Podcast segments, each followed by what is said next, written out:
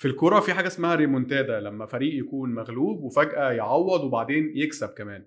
في الفن برضو اخر 3 سنين بقى في ريمونتادا فنيه بيمثلها احمد سعد. احمد سعد كان فنان بقاله 20 سنه بيغني، لكن طول السنين اللي فاتت دي كان في الظل، فجاه اخر 3 سنين كده بقى مكتسح مش بس ناجح.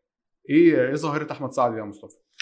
احمد سعد اعتقد انه السبب انه احمد سعد عمل الريمونتادا دي هو انه بقى واحد من الناس اللي بيقودوا مرحله النيو ايجيبشن بوب، وانا بحب يعني بسمي المرحله دي كده البوب المصري الحديث. بمعنى انه احمد سعد عمل اغاني بتجمع ما بين البوب المصري التقليدي والمهرجان والراب، فعارف الثلاثيه دي. فاحمد سعد عمل الخلطه دي، وظهوره تزامن مع الموجه العاليه بتاعت انه المهرجان مكسر الدنيا والراب جاي بقوه، وكانت الساحه نفسها متلخبطه. الناس يعني لو تلاحظ اغلب مطربين البوب في مصر كان الدنيا اخر 4 سنين مش واضحه بالنسبه لهم، وبدا هو يدخل الساحه بهذه الخلطه الحديثه الحراقه اللي خلته يرجع تاني بقوه. علما انه احمد سعد كان سنين طويله بيغني حاجات تقليديه، يعني الغنى الرومانسي التقليدي والغناء احيانا شعبي شويه. وان كان اغنيه بحبك يا صاحبي اللي في مسلسل يونس ولد فضه هي عملت التحول، الناس بدات تكتشف الحته الشعبي اللي في احمد سعد اللي يقدر يخش منها للجمهور.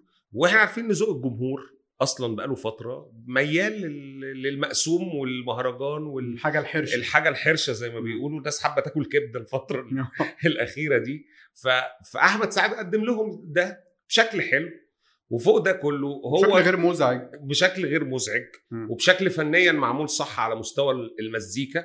وفوق ده كمان احمد سعد قدم نفسه للناس بصوره جديده ومغايره، معرفش ده مقصود او مش مقصود. الراجل بتاع النكت ابو دم خفيف اللي بيقلش، اللي بيطلع اصلا حتى في الكليبات بلوكات غريبه ومطرقعه، بيطلع في الحفلات باشكال مختلفه. يعني هو قدر يواكب، بيعمل رقصات وبعدين احمد سعد حتى لو بشكل كوميدي بس في الاخر بتبقى ترند. يعني هو عنده خفه دم اصلا، يعني الناس اكتشفت ان احمد سعد دمه خفيف حتى لو بيقلش قلشات يعني بتقضي على عمرو اديب في برامجهم مع بعض. لكن الفكره انه هو الراجل عمل لنفسه بيرسونا، عمل لنفسه ايدنتيتي جديده كده تلقائي ودم. وبعدين دلوقتي بقى اي حد بيجي يعمل فيلم يقول لك هات لاحمد سعد يعمل اغنيه الفيلم عشان ينجح. تتراب شغال من اول جعفر العمده والبرنس وكل مسلسلات اخوه عمرو سعد، وكلها بتنجح، يعني كلها اغاني بتنجح. يعني اللي كنت انا مستغرب له في احمد سعد انه كان بيعمل تترات ناجحه ويغني اغاني افلام ناجحه. يعني اغنيه سالت نفسي في فيلم الشبح زمان قوي 2007، لكن هو مش متواجد كمطرب، عنده اغاني بتاعته البومات، يعني ما كانش متواجد بالقوه دي. عمل بعدها البوم وحشتني عيونك في 2008 بعد سالت نفسي كتير، ما نجحش. البوم اشكي مين اول البوماته اللي سنه 2003 تقريبا نزل، ما نجحش. نفس هي اشكي مين، بس اشكي مين عشان اتصورت وقدمت قدراته الصوتيه. فاحمد سعد ظاهره، يعني ظاهره ونجاحه ده اعتقد انه القدر احيانا بينصف الموهبه، لانه كلنا نتفق ان احمد سعد موهوب.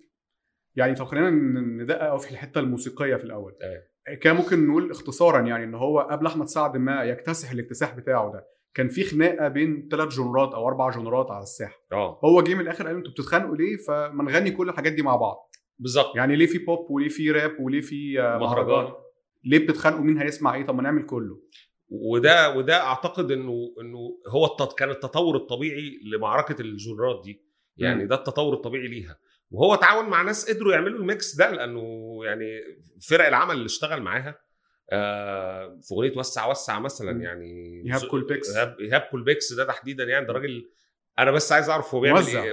انا عارف، بس هو الفكره في ايه، هو ايهاب ده جه منين؟ يعني راجل بيعرف يعمل ميكسات غريبه.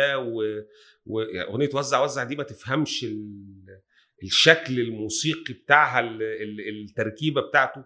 بعدين في ده كله لو تلاحظ ان احمد سعد دايما في كل اغانيه لازم يديك موال، يا ليل يا عين في الاول، يليل ايوه في الاول كذا في يا ليالي في اليوم الحلو ده بالظبط يديك موال كده نهاوندي وده استغلال لقوه صوته عشان برضه احنا لو هنهزر ونعمل مهرجان او نعمل حاجه اغنيه بوب خفيفه احنا عندنا صوت بيطرب الناس يعني. حتى في الراب اللي هي بتاعت اللي كان معاه دبل زوكس وملوك جت الملوك اللي كان بيغني فيها غنى بالظبط غنى وما فيها راب وكل حاجه بس هو لما بيدخل يعني فعلا بتبقى شوف بيديك الحته اللي فيه بالظبط وبقينا يعني مقام حجاز بقى يعني بيغني مش وغنى سلطنه يعني. احمد سعد كمان يقدر يعمل لك في الميكس ما بين الجنرات ده يديك الحته الطربيه بالظبط فيعمل لك الوزنه في شكل الاغنيه فبقى عندنا منتج فني متنوع